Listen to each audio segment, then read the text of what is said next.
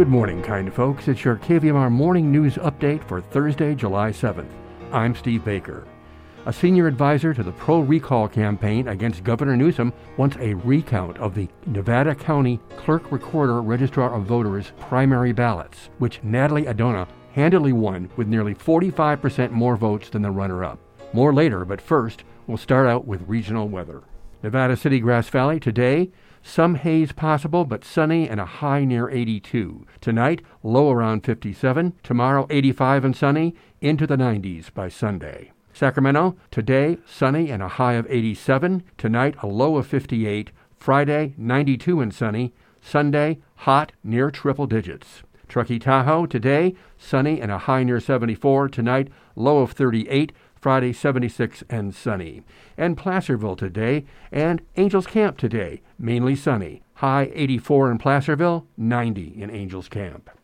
A little fire update for you. The Electra fire, four miles southwest of Jackson in Amador County.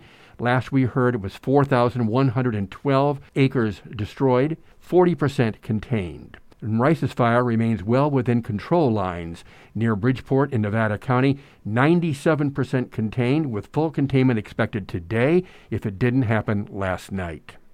The Union newspaper of Grass Valley is reporting that a key figure in the attempt to recall Governor Gavin Newsom has filed a request for a recount in the Nevada County Clerk Recorder Register of Voters race on behalf of runner up Jason Tedder. Runner up might not be the right word, Final certified results showed Natalie Adona with 67.9% of the vote, nearly three times the number of votes as Tedder at 23.3%, with Paul Gilbert getting the other 8.8%.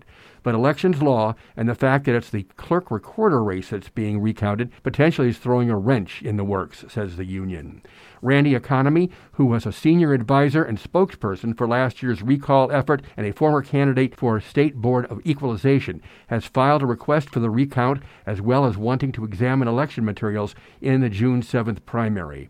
He's also a conservative talk show host from Coachella Valley, according to Politico, says the union. Economy says he's been focused on this Nevada County race for months and says, I've really been concerned about how this small county is emblematic of many small counties in California. Election law says the person requesting the recount is responsible for its cost, and that must be paid before the recount can begin. The outgoing clerk, recorder, registrar of voters, Greg Diaz, tells the union he doesn't know the precise cost of the recount, but estimated three to five thousand dollars a day. Says economy of the recount, it could take hours, it could take months, it could take days. It doesn't matter. There's no price for democracy. And there's a twist.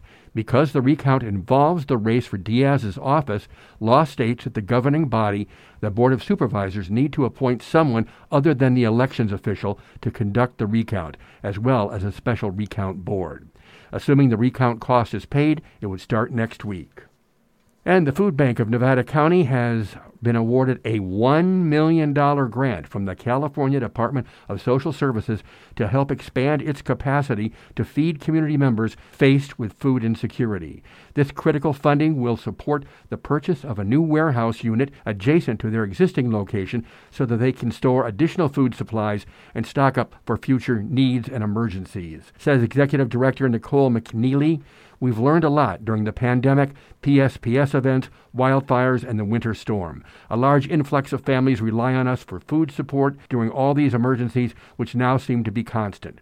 We have to be able to source and stockpile enough food to feed everyone in need, and we had outgrown our warehouse. At the onset of the COVID 19 pandemic, the food bank had to secure 20,000 square feet of additional warehouse space at the Nevada City Tech Center, which was donated for over a year and then leased at below market rate. In addition to the increased square footage, the grant will also fund a large solar array on the roof and carports and an electric car charging port, as well as a heavy duty commercial plastic and cardboard baler that will help recycle the large amounts of cardboard and plastic that they use every week.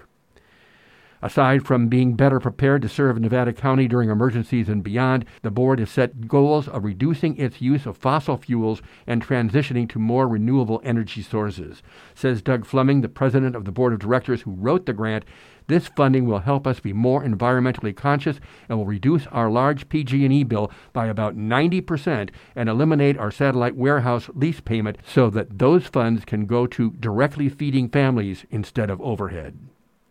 And these days, Nevada County's Emergency Operations Center is open an average of 50 days annually, compared to just a handful of days only a few years ago. From wildfires and winter storms to extended power outages, extreme weather events are increasingly impacting the Nevada County area, and the county has increased its response to meet the community's needs. Still, wildfire prevention and mitigation needs to continue to grow. To help meet these needs, Nevada County has appointed Craig Griesbach as the county's first emergency services director.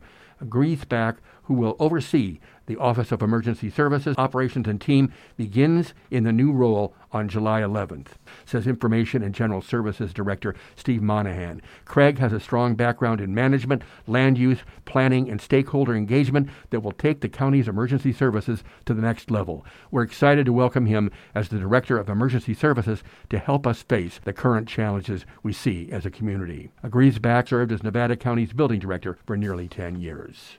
Birthdays today include a longtime Tonight Show bandleader Doc Severinsen at 95 years old. Beatle drummer Ringo Starr is 82. Singer David Hodo of the Village People turned 75. He was the construction worker.